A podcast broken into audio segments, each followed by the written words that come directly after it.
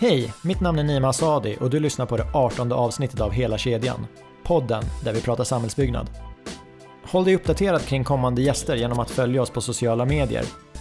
Där kan du även ta del av filmklipp som spelas in i samband med våra intervjuer.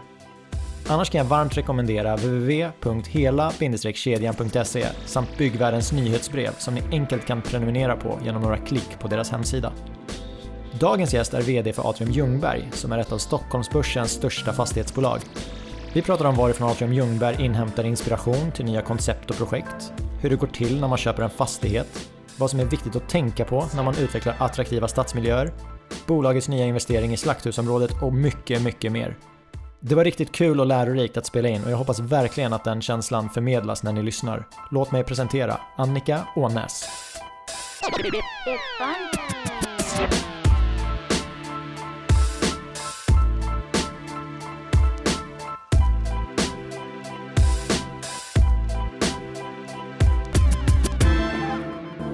Då kör vi, från Smedjegatan i Nacka. Varmt, varmt välkommen Annika Ånäs. Tack så mycket och välkommen hit. Ja, tack, eh, det har ju vi pratat lite om. Men det här är ju ett av de finaste kontor jag besökt i mitt liv. Ja, det förstår jag. Lite kaxigt sådär, men eh, vi fick ju pris för Sveriges snyggaste kontor. Eh, av 85 nomineringar så blev det vi som blev utsedda.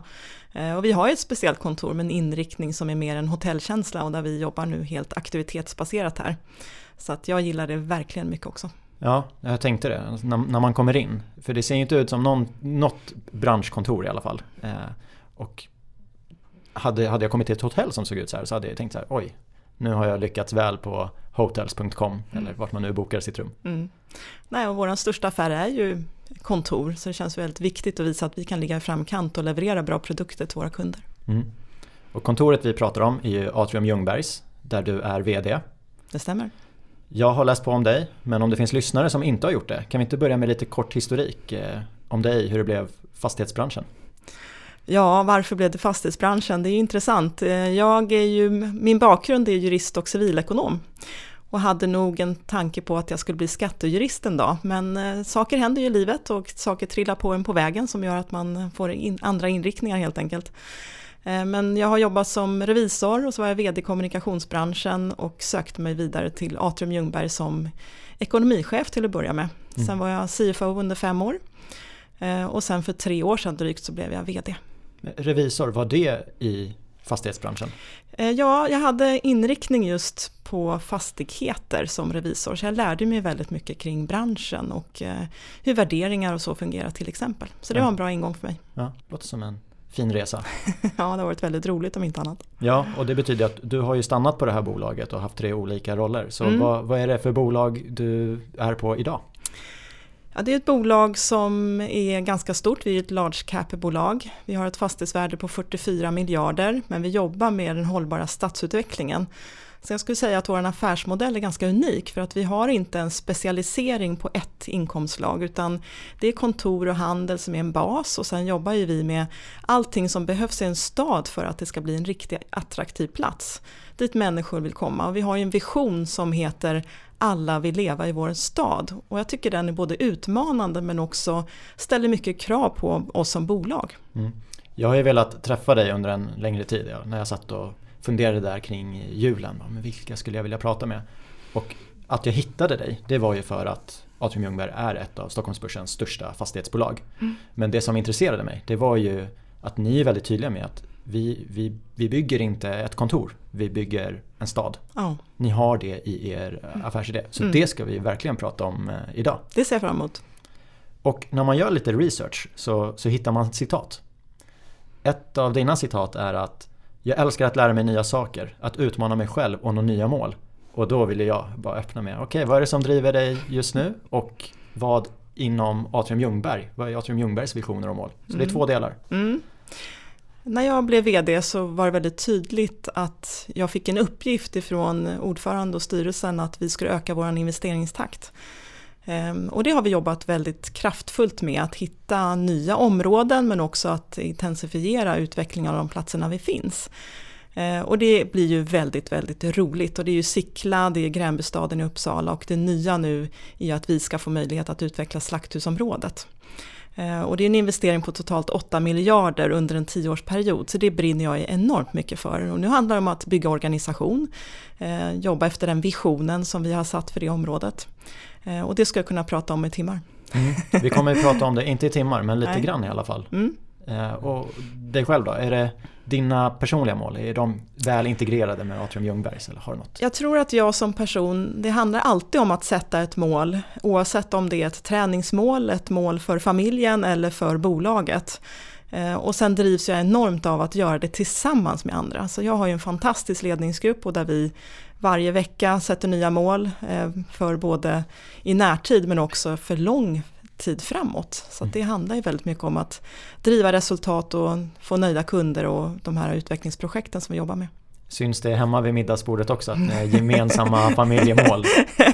ja, jag får ju ibland tona ner mig lite på hemmaplanen och ja, det är väl bra att man kan inte alltid vara så produktiv utan man behöver också chilla lite grann på helgen och det tycker jag har blivit bättre med, på, med åren faktiskt. Ja. Det, det, har man mer och mer nu, att stänga av, unna mm. sig lite egen tid för att mm. orka det här tempot och ja. vara tillgänglig 24-7. För det är väldigt högt tempo hela tiden eh, och man kan ju jobba egentligen hur mycket som helst med dagens teknik. Mm. Ja, jag håller med. Det, har mm. varit, eh, det har kommit upp under eh, podden, poddserien. Mm. Jag tänkte bjuda in någon lite längre fram för att prata om, om hur det påverkar medarbetarna. Men det blir längre fram. Ja. Ökad investeringstakt, mm. 8 miljarder slakthusområdet. Ja, förutom det har vi ju en eh, projektportfölj som möjliggör en investering på 21 miljarder så att vi har väldigt mycket att jobba med. Ja, det måste ju vara kul. Fantastiskt roligt. Ja, liksom, kör, kör hårt, inte hållas tillbaka. Nej. Vad, vad är det för marknadsläge då just nu? Ja, fastighetsbranschen har haft sju väldigt, väldigt goda år. Eh, och när man har haft så många år då börjar alla fundera lite grann på när när ska vändningen ske? Och toppen har ju på konjunkturen har vi ju nått. Nu är det ju mer att, att det blir lite lägre konjunktur utifrån att BNP minskar ju något nästa år men samtidigt har vi väldigt låga räntor och det driver ju också på fastighetsinvesteringen även framåt. Mm. Eh, för avkastningen på fastigheter kontra den låga räntan så får man ju fortfarande väldigt bra eh, utväxling på sitt insatta kapital. Eh, Stockholm framförallt växer så det knakar. Eh, vi har väldigt låga vakanser i Stockholmsområdet vilket har drivit upp hyresnivåerna väldigt mycket de senaste åren så att kontorssidan ser väldigt positiv ut. Eh, på bostadssidan finns det mer en osäkerhet idag ehm, där Priserna på bostadssidan sjönk ju något under förra året. Nu har de ju stabiliserat fortfarande på faktiskt ganska bra nivåer. Eh, där utmaningen är det att få personer att skriva på ett kontrakt eh, eller snarare ett köpeavtal för en nyproduktion, att köpa på ritning helt enkelt. Eh, för att det finns en osäkerhet var priserna är på väg. Så att först skriva ett avtal och sen ska man sälja om kanske ett och ett halvt år. Det är utmanande just nu. Och bland bostäder, då är det bostadsrätten ni fokuserade på om jag förstår dig Vi korrekt. bygger också hyreslägenheter men framförallt här i Sickla så är det ju bostadsrättsproduktionen som vi har startat. Du nämnde vakansgrad och för mig, jag har ju läst mycket om fastighetsbranschen men jag har inte jobbat i den. Vad, vad siktar Atrium Ljungberg på att ha för vakansgrad? Ja, Tittar man historiskt har vi legat på 5% ungefär. Och det är, väl, det är också en siffra som är en exakt en dag. Vilket mm. gör att en hyresgäst kanske har flyttat ut och sen är det en annan som är på väg in. Så att det går aldrig att ha 100% ehm, Så att jag skulle säga att 5% är en riktigt bra siffra. Det får man nästan räkna med. Ehm, och sen har vi våra byggprojekt hela tiden så att det landar ju in kvadratmetrar hela tiden i, i vårt bestånd. Mm. Så att, jag hoppas på att vi kan behålla den här 5-procentiga vakansen för det är en bra siffra. Ja men du nämnde Gränby och så nämnde du Sickla. Det är ju två handelsplatser. Och när jag läser branschpress eller tidningar överhuvudtaget så är ibland kolsvarta rubriker att handelsplatserna, de, om de inte är döda så ska de dö. Och då undrar jag ju, men vad, hur ser du på det här? Och då tänker jag, det finns ju en handelsplats, det finns restauranger, det finns butiker, hotell, kontor. Vad, vad ser du för trend? Ja men vi ser ju på handel på olika sätt och det är en väldigt differentierad marknad. Vi har ju sålt en del handel som vi inte tror så mycket på. Den handeln dit man måste ta bilen för att shoppa och sen åka därifrån. Medan vi vill ju integrera våra handel i stadsmiljöer så vi blandar ju till exempel här i Sickla har vi ju eh, kontor, vi bygger hotell, vi bygger hälsohus, vi har eh, till och med byggt en domstol. Eh, mycket bostäder runt omkring så att det blir en integrerad handel i våra stadsmiljöer som är viktig. Eh, sen tittar man på hur vår handel såg ut för tio år sedan jämfört med idag så ser de platserna väldigt olika ut. Mm. För vi vill vara framåtlutade, vi jobbar hela tiden med ett relevant innehåll utifrån vad kunderna faktiskt vill se och ha. Så att vi har en stor flexibilitet utifrån vår affärsmodell att också förändra innehållet väldigt tydligt hela tiden för att möta efterfrågan där ute. Det här med vad kunderna vill ha, det tycker jag är spännande. För att innan jag hade varit på det här kontoret, om du hade frågat mig vad vill du ha för kontor? Så hade jag inte sagt att det skulle se ut så här. Och nu när jag har varit här, så här men så här skulle jag vilja att det såg ut. Så man måste hämta inspiration också för att ja, locka hyresgästerna och visa det här förtroendet. Absolut. Eh, bland annat i veckan så har jag suttit på en AI-workshop där vi utifrån eh, det blir som geografiska kartor som folk lägger upp från olika platser i världen och som också visar då vilket innehåll som man tycker är intressant.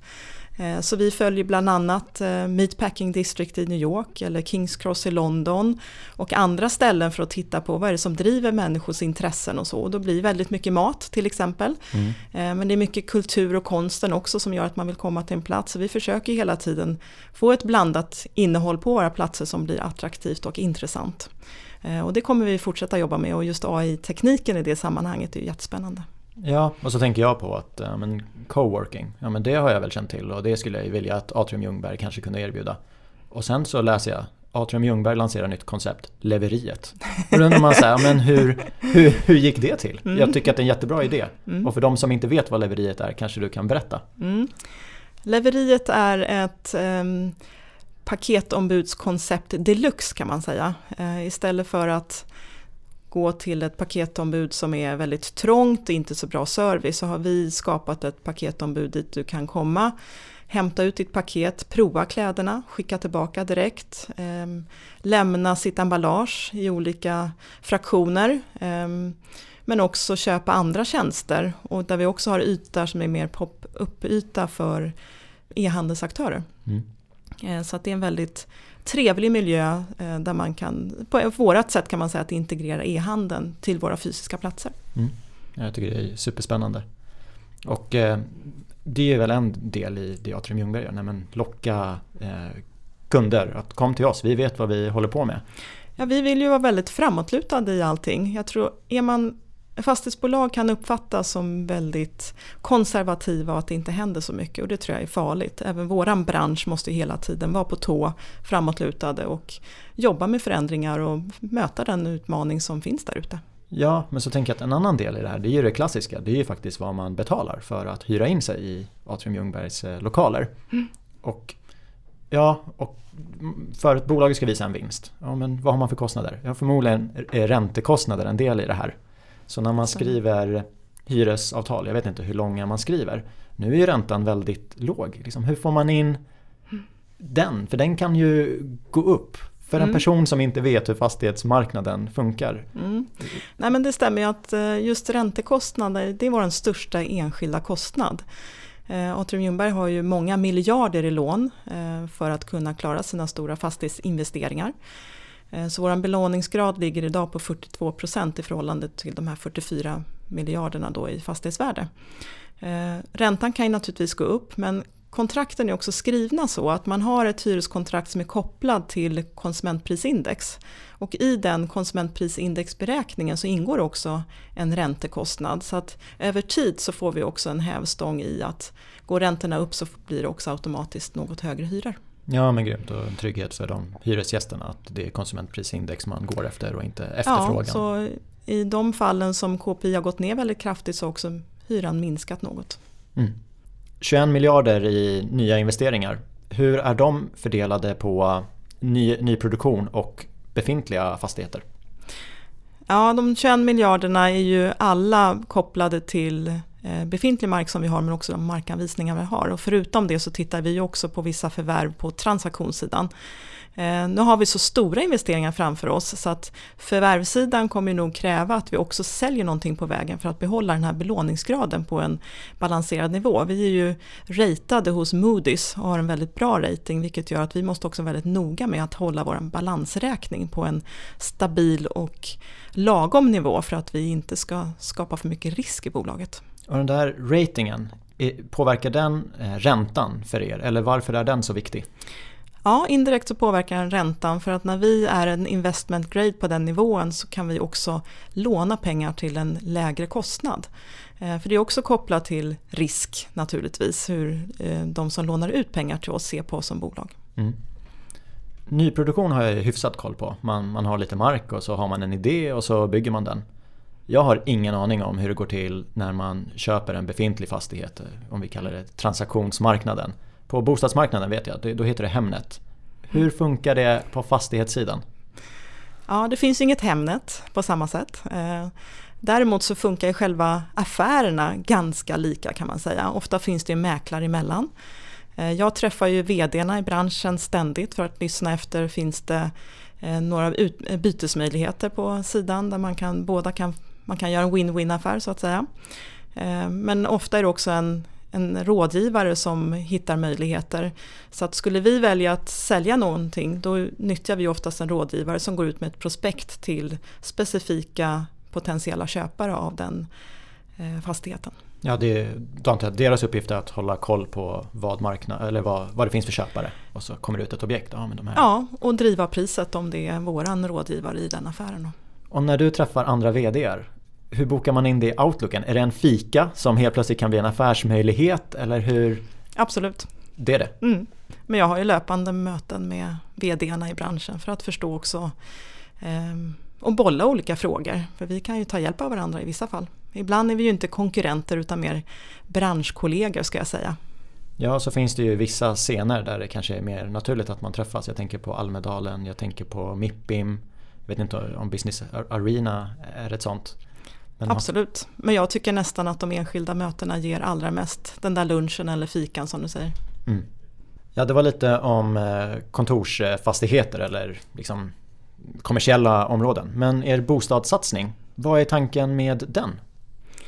Ja, det är just i den här stadsutvecklingsidén som vi har så blir ju bostäder en så viktig pusselbit i det. Mm. Eh, och vi har riktigt bra mark just för att också bygga bostäder så att för ett antal år sedan så bestämde vi oss för att börja driva detaljplaner för bostäder och då är både hyreslägenheter men framförallt bostadsrätter. Ja, och produktionen, är det någonting ni funderar, köper ni den eller är det någonting som kommer finnas in-house? Vi har ju ett dotterbolag som heter TL-bygg och det är de som bygger våra bostäder just nu till 100%. Okej, det är ni som äger dem? För jag, ja. jag har läst om dem men ja. jag har inte riktigt vetat bakgrunden. Det har poppat det stämmer, upp lite de är dotterbolag till oss. Ja men kul, då har ni ju verkligen helheten in-house. Ja. Och när ni, ni köper ju en del mark, bland annat slakthusområdet. Och eh, det har vi i ett tidigare avsnitt pratat om, liksom, vilka faktorer som ska vägas in när man köper mark. För att visst, pengen är en sak, det är en inkomst för staden. Men det som byggs, det ska ju stå där i hundra år. Det är klart att det kommer påverka staden. Vad jag skulle vilja fråga hur du ser på det där. Vad, vill man, vad skulle ni vilja bli utvärderade på när ni, när ni köper mark? Jag tycker att slakthusområdet är ett väldigt, väldigt bra exempel. Vanligtvis brukar ju kommunerna mer frimärksanvisa byggrätter för att de styr då, blandningen de styr att det ska vara olika aktörer. Eh, men just i slakthusområdet fallet, då har man valt en aktör som blir ganska betydande och tung på plats. Vi kommer ju ha totalt 200 000 kvadratmeter i slakthusområdet. Eh, och skälet till att man har valt oss är att man har tittat på det vi har gjort tidigare och att våran blandning gör att det blir väldigt bra. Till exempel kulturen är ju en viktig ingrediens för att någonting ska bli riktigt härligt i en stadsdel. Kulturen i sig är inte så bra betalande aktör om man ska vara krass. Eh, och då måste man kunna balansera det, upp det med många andra aktörer. Så därför så, som en aktör som kan ta då ett helhetsgrepp så kan man jobba med, brukar kalla både gungor och karuseller, för att göra det där som inte är så välbetalande men som ger en fantastisk härlig plats. Också få göra det som också är väldigt välbetalande så att hela helhetsaffären blir väldigt positiv. Eh, och det tycker jag är ett bra grepp utifrån att kommunerna har tänkt på det sättet i det här fallet. Mm. Och ni, ni, skriver ju på er hemsida, alltså ni, ni, kan ju det här med att bygga städer och eh, sälja in det. Och då tänker jag så här, men låt oss prata lite om det. För jag antar att det är det ni har sagt till Stockholms stad att vi kommer göra de här sakerna och det var därför mm. ni blev valda. Mm. För priset var väl fast? Det var flera aktörer som matchade priset? Men det var någon Exakt hur processen gick till eh, är lite oklart även för mig. Eh, men vi har ju under lång tid sålt in vår vision och vad vi vill åstadkomma. Sen är affären byggd, eh, uppbyggd så att vi tillträder nästan 60 000 kvadratmeter här i juni i befintliga fastigheter. Mm. De fastigheterna kommer också vi investerar massa pengar i för att kunna utveckla dem. Och sen är det ett antal markanvisningar med optioner som kommer löpa under ett antal år. Så att det är många detaljplaneområden som kommer att drivas framåt i tiden. Mm. Så att själva utvecklingstakten är ju hela tio års tid. Du nämnde tidigare Meatpacking District i New York och att ni kollat på vad som hänt där. Mm. Vil vilket område är det som ni kollat lite extra på när det gäller slakthusområdet? Ja, det är Chelsea Market i New York och sen är det ju Kings Cross i London. Eh, där man har lyckats skapa besöksdestinationer utifrån mat, kulturen, vilket gör att man attraherar eh, stora företag som mycket tittar på young talents. Mm. och att få ihop den helheten. För att de unga som kommer ut på arbetsmarknaden idag, de vill ju se en, en vardag som handlar om att både ha ett fantastiskt jobb men också att kombinera det med att vara nära till den här härliga dynamiska stadsdelen. Mm. Eh, vi vill ju skapa ett slakthusområde på motsvarande sätt där vi ska faktiskt kunna konkurrera med London och Berlin och så vidare med de här företagen och de här young talents. Eh, så vi har en hög ambitionsnivå. Ja, jag tänker det. Ett världsperspektiv på det. Verkligen. Och så tänker man, ja men en bra, en bra stad. Mm, kulturen var vi inne på. Mm. Det ska ju vara en naturlig mötesplats. Eh, nu är det jag som rabblar upp vad jag har listat. Eh, hållbarhet. Social, ekonomisk, ekologisk. Och, och du, ju, du sa ju det själv, liksom. ja, men kulturen den, det kanske inte är den bäst betalande.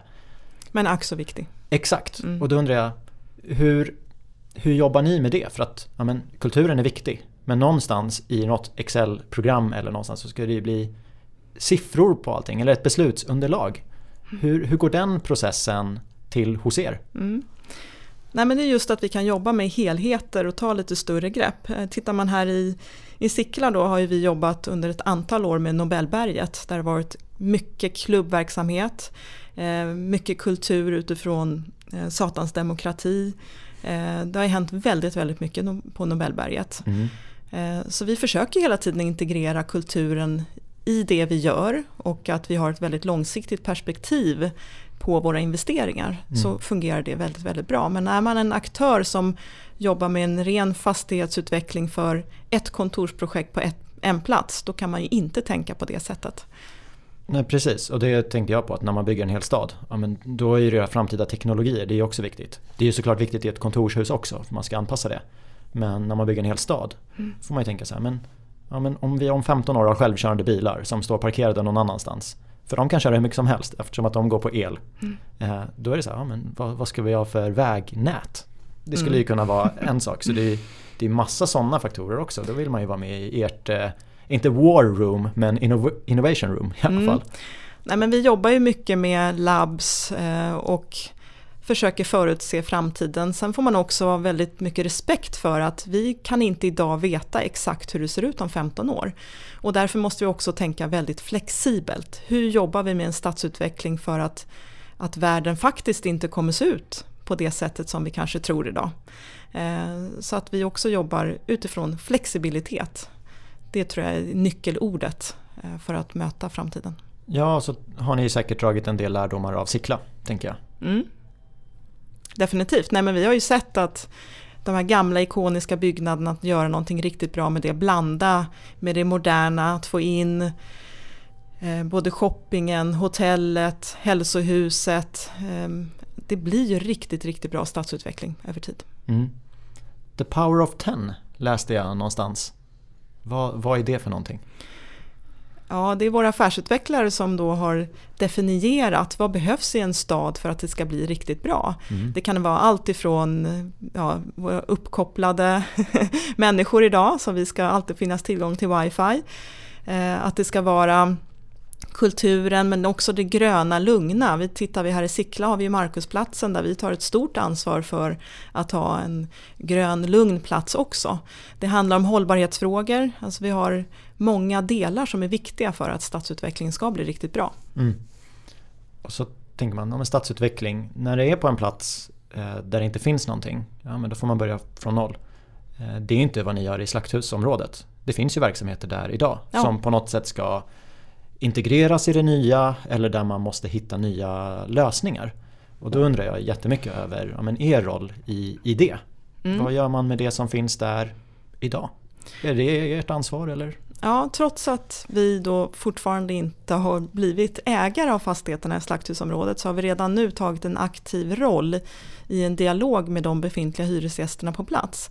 Eh, vissa av dem kommer definitivt kunna finnas kvar men andra som är väldigt tydligt livsmedelsproduktion kommer vara svårt att finnas i slakthusområdet. Och där för vi en dialog med de här aktörerna för att hitta andra platser för deras verksamhet så får vi hitta en lösning för det. Men det är ingenting heller som är superbråttom utan vi har ett antal år på oss för att lösa det. I och med att slakthusområdet ska utvecklas under så lång tid. Ja, men det låter spännande. Det, det ligger ju på ett så himla bra ställe slakthusområdet och det har varit någonting Såklart det är folk som har sina arbetsplatser där och så finns det väl något, något gym och lite kontor men det ska ju bli någonting helt annat.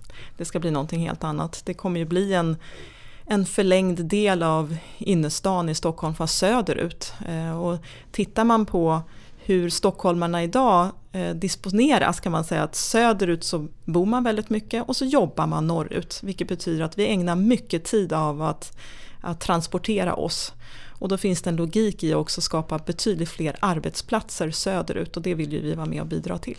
Ja, slakthusområdet ligger ju väldigt bra. Om man tar Globen så syns ju den i Stockholms siluett. Så det är väl inte helt omöjligt att framtida byggnationer i slakthusområdet också kommer synas. Det är nya landmärken. Ja, vi skulle ju vilja att eh, de framtida fastigheterna kan ta för sig lite grann eh, med en härlig arkitektur. Och att bygga högt är ju en diskussion som förs hela tiden i Stockholm. För att jag tror att det är viktigt att ta, ta, ta tillvara höjden eh, för att kunna få till mängden ytor som vi behöver för framtiden i och med att Stockholm växer så enormt kraftigt. Du nämnde tio, en tioårsperiod och så sa du att affären är inte helt klar. När, hur ligger slakthusområdet i er planering? När ska ni sätta, ni har tjuvstartat men när vill ni att affären ska vara klar? Ja, vi väntar nu på att kommunfullmäktige i Stockholms stad ska fatta beslutet här i maj så att vi kan tillträda de första fastigheterna i juni. Mm. Och sen är det en detaljplaneserie som ligger i framtiden så att vi räknar med att ha en ganska jämn investeringstakt där första byggstarten blir 2021 till, mm. fram till 2030. Mm. Jag säger det igen, jag tycker att det är ett jättespännande projekt. Ja men det är det, det är ju mitt drömprojekt definitivt. Ja, hur man höjer upp ett, ett område från att ha varit där till att kanske bli en, alltså, the it, the place. Det ska bli the place for Sweden and Stockholm. Ja, in Europe and in the world. Om vi går tillbaka lite till, eh, till dig som person så har ju du sagt att du, du brinner otroligt mycket för ledarskapsfrågor och hur man får andra engagerade. Och då blir jag ju jättenyfiken på hur det har synts under din tid på Atrium Ljungberg i, i, din, i din ledningsgrupp och i, i bolaget. Där. Hur, hur, hur gör du för att få folk engagerade? Ja, det är en bra fråga. Egentligen ska man ju fråga dem i ledningsgruppen, kanske har ett ännu bättre svar. Men för mig är det otroligt viktigt att vi har en samsyn i vad vi ska åstadkomma. Att det är tydliga mål som också är eh, genomförbara. Eh, och att vi gör det tillsammans, att vi känner att alla de kompetenserna som finns i ledningsgruppen är viktiga för att vi ska nå de här målen tillsammans. Mm. Men det gäller ju också alla i hela företaget, så vi är väldigt tydliga med att alla i bolaget också har individuella mål oavsett vilken roll man har och alla är lika betydelsefulla. Eh, på det lagret så vill jag också lägga att det ska vara förbannat roligt att gå till jobbet. Eh, jag kan uppleva ibland att vissa företag har en känsla av att för att göra bra affärer så måste man vara väldigt strikt och ha, nästan ha lite tråkigt. Men jag ser ingen motstånd i det, att dessutom ha väldigt, väldigt roligt. Så jag tycker att vi skrattar mycket och sen så pratar vi strikt affär och så skrattar vi mycket igen. Och det tror jag gör att folk tycker att det finns en extra krydda i att komma hit och kavla upp armarna och jobba lite hårdare. Ja, det är väl ett eh, skämt på vissa arbetsplatser att du ska inte ha kul på jobbet. Nej. Med glimten i ögat. Nej. Men jag delar din bild. Alltså, de bästa medarbetarna är ju de som är mest engagerade. Mm. Och vi är på jobbet, eller på kontoret, mer tid än vad vi är hemma om man räknar vaken tid. För många är det ju så. Mm. Så då måste ju arbetsplatsen, det måste ju vara något du liksom brinner för att gå till. Ja, och jag upplever att vi har enormt stort engagemang och en liksom stor arbetsglädje på jobbet. Mm. Och jag tror man går, bara går in och tittar lite grann på det som händer på kontoret så ser man den här eh, blicken och eh, arbetsglädje som vi verkligen har. Mm. Min spaning är att en förflyttning i ledar, eh, bland ledare med den nya tekniken är att vi går lite från att tidigare, ja, men det har varit större fokus på sakkunskap till ledarskap. För nu finns ju mm. informationen, den finns ju tillgänglig på, på ett helt annat sätt jämfört med för bara fem år sedan. Ja. Det, är, det är helt otroligt, jag har ju allting i min telefon. Mm. Och då, då blir den här frågan, alltså, om, hur, hur ska vi coacha våra, våra ledare? Vad ska vi väga in när vi befordrar någon? Mm. För tidigare har det kanske varit att ja, men det här har varit en jätteduktig projektchef. Mm. Nu, nu ska den personen vidare och få personalansvar. Det är, det är helt, en, en helt annan sak. Ja, där är vi enormt petiga. Eh, så det extrema exemplet som man ofta ser i företag det är att en duktig säljare blir chef. Och det är ju två helt olika saker. Är man en duktig specialist, då ska man vara en duktig specialist. Eh, så när vi rekryterar våra chefer så är vi väldigt, väldigt noggranna att man är duktig med människor. För då handlar det om att leda andra människor, att lyfta andra människor till att lyckas. Och det är ju ett helt annat typ av jobb. Mm. Eh, och där har man inte alltid samsyn inom organisationen där vissa kan tycka att jag har ju gjort mitt jobb så bra under så många år. Men det betyder faktiskt inte att man är den bästa chefen. Och i huvud taget när vi rekryterar till Atrium Ljungberg så är vi enormt noggranna med att få in rätt person. Eh, jag upplever att många företag rekryterar mer på vilken kompetens man har just nu för att matcha en roll som man ska ha medan vi tittar väldigt mycket mer på förmågan. Eh, när man rekryterar en person så har den förmågan att lära sig så kommer den personen också tycka att det är enormt roligt att gå till jobbet varje dag och brinna för det och då blir det bättre. Eh, men till det också att vi är ett grundvärdestyrt bolag väldigt tydligt att sitter inte grundvärderingarna kommer man inte passa här. Mm. Så vi styr också alla medarbetare, inte bara för vad man ska göra utan också på vilket sätt. Och det är att grundvärderingar spelar så stor roll. Så även om man är en person som har uppfyllt alla sina mål men om man inte har levt efter våra grundvärderingar så kan man inte få högsta betyg.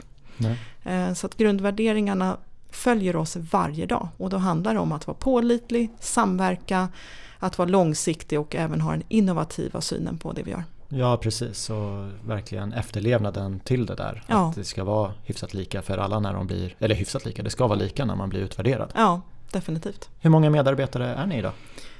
På Atrium Ljungberg är ungefär 200 personer och så har vi dotterbolaget som är ungefär 100 så ungefär 300 är vi totalt. Och hur har det förändrats när du tog över? Om vi bara tar lite, hur mycket har omsättningen växt och antal medarbetare? Man kan säga att eh, de tio åren jag varit på Atrium Ljungberg så är vi idag dubbelt så stora. Mm. Eh, vi hade ett fastighetsvärde då på ungefär 19 miljarder, det är 44 idag så att vi har en god tillväxttakt och den ska vi ju definitivt hålla vid. Eh, men det gör också att vi hela tiden rekryterar personer. Vi har många som nu är i loopen för att eh, vi behöver rekrytera folk. Mm. Allt ifrån affärsutvecklare, projektledare till ekonomiavdelningen inom förvaltningen. Och framförallt också i och med att vi tar oss an nu ett helt nytt område som slakthusområdet kommer det kräva betydligt fler resurser. Mm. Härligt att komma till slakthusområdet. Då vet man ju att om man gör det bra så kan man få jobba kvar i åtminstone tio år. ja, verkligen. Nej, jag ser framför mig när jag ska gå runt i Slaktis 2030 och se vad vi har åstadkommit där. Och det, ja, det ser jag fram emot. Det är, det är tur att man är ung. Ja, exakt. Men det är det som är så fantastiskt med samhällsbyggnadsbranschen, att det vi, det vi gör det, det, det kom, består. Det består. Mm. Och det kan vara en byggnad från 1900-talet. Om vi sköter den rätt så står den i 100 år till. Ja. Och det kan vara att vi bygger nytt på nya platser och förändrar. Så vi, vi förändrar människors liv till det bättre, ja. hoppas jag. Ja, verkligen. Även om man ibland sitter i bilkö för att det är något vägarbete. Så syftet är ju gott. Mm. Så är det ju. Ja. ja. men det låter jättebra. Eh, bolaget är i en tillväxtfas, det är massa nya investeringar, ni ska rekrytera nytt. Och ni har ju vunnit en del priser. Jag tänkte rabbla upp dem. Gör det. Årets fastighetsbolag kommersiell. Årets diversitybolag. Ni fick pris för bästa förvärv. Topp tre business wellness-företag. Eh, Allbrights jämställdhetsarbete, jag vet inte om ni vann den eller om ni... Jag tror det var tredje plats. Ja. Mm. Och ni fick, eh, ni var även topp tre, årets uthyrningspris, eller mm. om, det, om det heter så. Jag har säkert missat någonting. Men hur... Ja, det var väl där Sveriges snyggaste kontor då? Just det, Sveriges snyggaste kontor. och då känner jag så här, ja men man brukar ju vara glad när man vinner en. Hur, vi ska inte prata om hur ni ska toppa det här, men vi kanske kan prata lite om de olika priserna. Liksom vad, hur får ja, man men 2018 var ett makalöst år på många, många sätt. Och vi internt tyckte ju så, eh, självklart. Men externt får den här uppmärksamheten också bli ju ett kvitto på att det vi har gjort också har synts och hörts där ute. Vilket är ju väldigt, väldigt roligt och det är klart att det skapas en stor stolthet inom företaget att kunna ta sig an alla de här sakerna. Sen att toppa det som du säger för nästa år, det tror jag blir väldigt svårt. Ja. Man får vara lite ödmjuk. Vad var det för förvärv ni fick pris för?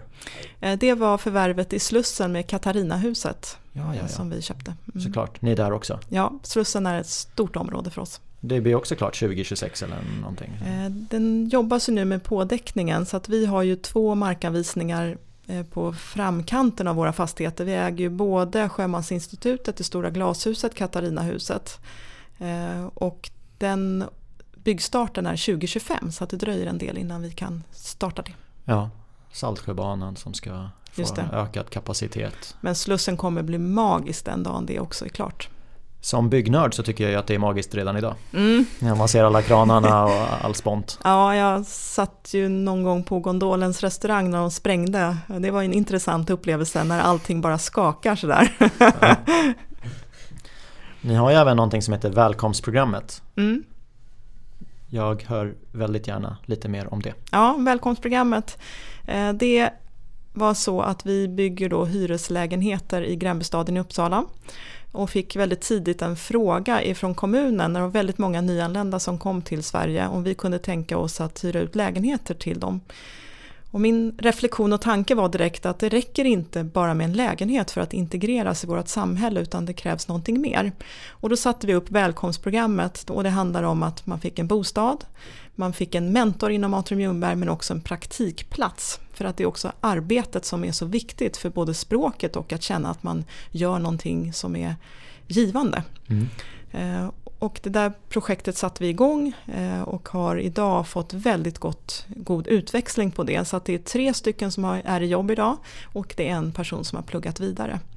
Eh, så det känns väldigt, väldigt lyckosamt och känns bra att kunna bidra på det sättet. Det är inte jättemånga personer men jag tänker att om alla företag agerade på det sättet som vi har gjort så skulle det kunna bli en bra utväxling på det totala eh, för Sverige.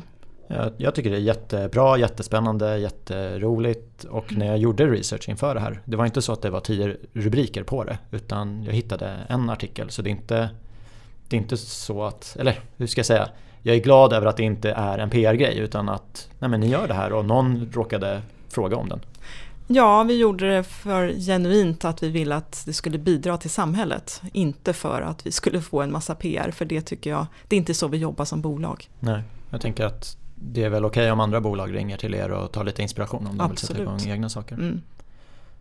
Du själv då? Jag läste om ett nytt eh, styrelseuppdrag. Ja, jag blev invald i JM förra veckan. Känns väldigt roligt. Ett mm. bolag som har ju ett bra track record, ett genuint duktigt gäng eh, och ett riktigt kvalitetsbolag. Eh, och det ser jag fram emot att bidra till. Så VD Atrium Ljungberg, med i styrelsen hos JM det stämmer. Vad, vad gör du mer i, i veckorna? ja, inte så mycket mer. Eh, jag är gift med Fredrik som jag träffade när jag var 16 år. Det är han är min stöttepelare i livet. Jag har två söner, en som fyllde 17 år igår och en som är 15 och ett halvt. Mm. Eh, jag går en hel del på gymmet. Eh, jag reser en hel del och försöker att ta det lite lugnt på helgerna även om jobbet pockar på. För att det måste finnas ork och kraft i veckorna. Och sen blir det väl några timmar mail på helgen men jag försöker att begränsa det något för att det är ett tufft jobb och det är ett krävande jobb. Ja, det pratade vi om med eh, Johanna Frelin om det här moderna ledarskapet för att du är ju tillgänglig hela tiden om mm. du inte stänger av och hur man som ledare ska coacha för att jag har ingen statistik på det, jag har försökt få det från, från Previa men är det fler som blir utbrända idag? Jag vet inte, men det känns ju som att det är så himla lätt hänt om man har ljudet på och det plingar till. Mm. Jag är ju själv en bov, jag brukar mejla Mm. sju på kvällen. Mm. Inte för att stressa någon, men för att det är en lugn stund för mig och jag kan sitta och jobba då. Mm. Nej men generellt så tycker jag man har man ska inte ha mejlen som plingar hela tiden utan jag brukar jobba så att jag aktivt väljer att nu sätter jag mig ner och jobbar två timmar på söndagen. Ehm, än att det hela tiden påminns om att det händer saker där ute. Ehm, så att man måste ta ett eget ansvar där. Det är viktigt att man också får sin fritid. Sen är det perioder det är svårt och det ingår i min roll att se till att saker händer. Det ser till att eh, affärerna blir av eh, och så vidare. Men när det då finns möjlighet att växla ner något, då ska man också ta den möjligheten. Och framförallt är det somrar och jular som jag är ledig några veckor och det, den, den tiden behöver man. Mm. Hänga på smultronstället. Mm, precis. Tack så jättemycket för den här pratstunden. Tack för att vi fick komma till de här jättefina lokalerna. Och eh, jag, jag ser med spänning fram emot hur det nya Stockholm kommer se ut och där är ju ni en jättestor aktör i det. Tack, eh, det var jättekul att träffa er. Grymt! Då checkar vi ut från oss. Hej då! Hej.